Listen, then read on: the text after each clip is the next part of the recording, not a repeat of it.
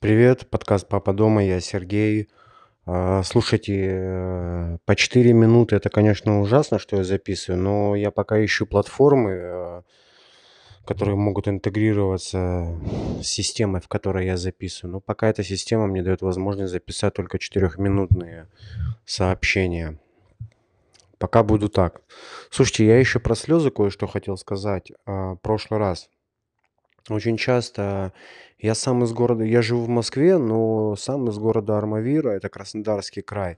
И у нас там ребята живут там с таким суровым нравом, там разных национальностей. И да, даже здесь я часто встречаю на площадке, слышу, как детям, вот, особенно мальчикам, не надо плакать, ты там мужчина, ты и прочее, прочее, прочее вот в этом духе. Слушайте, ну, я сейчас объясню вот свою точку зрения по поводу там не надо плакать, ты мужчина. Э, Еще раз напоминаю, у меня сыну 5 лет, я говорю там для о, о детях только там пока до 5-6 лет э, и более ранний возраст, там кому кто слушает, может быть интересно, там 2, 3, 4 года вообще будет, я считаю, что будет полезно. Так слушайте, вот в чем самая суть. То, что я сейчас скажу, надеюсь, э, вы это осознаете. Смотрите, ребенок себя никак не ассоциирует с полом. Абсолютно. Конечно, он понимает, там, мальчики и девочки, но он не понимает, почему. Просто потому, что родители его научили, что ты мальчик, а это девочка. Все. Он не понимает, что такое мальчик, что такое девочка, и как они должны себя вести, и как не должны. Э, Они элементарно просто этого не понимают. Отсюда выходит следующий вывод. Когда ребенок начинает плакать, и папа или мама ему говорит, ты не плачь, э, ты же мужчина, и все это будет на протяжении там очень-очень длительного времени, тогда все, связь с ребенком будет потеряна. Объясню почему. Когда вы ему это говорите, он, он не перестанет плакать. Он сначала, пока он маленький, конечно, потом он будет плакать у себя в комнате, и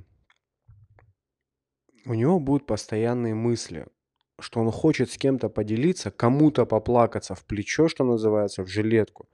Но он никогда не пойдет к отцу, потому что он не захочет услышать «ты не девчонка, ты мужчина, перестань плакать» и прочее, прочее, прочее. Он просто будет это держать в себе. А как я сказал уже давно, и как я думаю, все вы знаете, что держать в себе эмоции, особенно для детей, это крайне, крайне, крайне опасно. Это крайне опасно. Эти эмоции всегда должны быть выплаканы, выговорены. И еще один момент, э, что это тоже задел на будущее. Когда вы будете одобрять его слезы, вы будете ему показывать, что вы рядом, что на вас можно положиться. И в будущем, в будущем, когда он станет взрослым человеком, он всегда будет приходить к вам со своими проблемами. Все же родители этого хотят. Никто не хочет, чтобы ребенок сам решал свои проблемы. Тем более, когда он подросток. Это самое опасное, когда он сам, сам решает свои проблемы. У них же там бешеный максимализм. Вспомните себя. Так вот, это, же, это гигантский просто задел на будущее. Укрепление ваших связей, и что ребенок всегда будет делиться с вами всеми переживаниями, которые он испытывает. Я считаю, что это очень-очень важный момент, который, на который нужно обращать внимание. Плакать нормально. Я своему ребенку говорю, сынок, и объясняю ему всегда эмоции. Плачь, злись, злиться нормально. Быть в ярости иногда нормально. Смеяться. Я, я ему с самого рождения объясняю, какие он испытывает эмоции. Он должен, для того, чтобы понять эмоцию, он сначала должен знать, как она называется. Только после этого он сможет ее понять. Очень-очень важный момент. Объяснять ребенку эмоции, хотя бы начать э, просто с того, как они называются. Сейчас запишу вторую, вторую версию. Помните, я говорил, что 4.58 все дальше не дает. Сейчас запишу. Не, не, не, не уходите, что называется.